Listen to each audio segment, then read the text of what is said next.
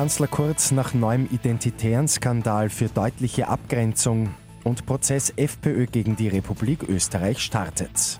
Immer 10 Minuten früher informiert. 88.6 Die Nachrichten. Im Studio Christian Fritz. Der Chef der rechtsextremen Identitären Martin Sellner hat Hakenkreuze auf eine Synagoge in Baden geklebt. Das zeigt ein Polizeiprotokoll, das jetzt bekannt wurde. Passiert ist das Ganze schon 2006. Bundeskanzler Sebastian Kurz meint in der Nacht dazu, dass die Enthüllungen widerlich seien. Als Kanzler werde er keine neonazistischen Umtriebe dulden. Sellner ist damals nach der Aktion mit einer außergerichtlichen Einigung und 100 Sozialstunden davongekommen.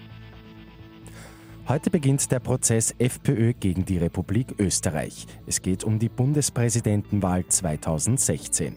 Die FPÖ fordert 3,4 Millionen Euro Schadenersatz für die aufgehobene Stichwahl und die dann wegen fehlerhafter Kuverts verschobene Wahlwiederholung.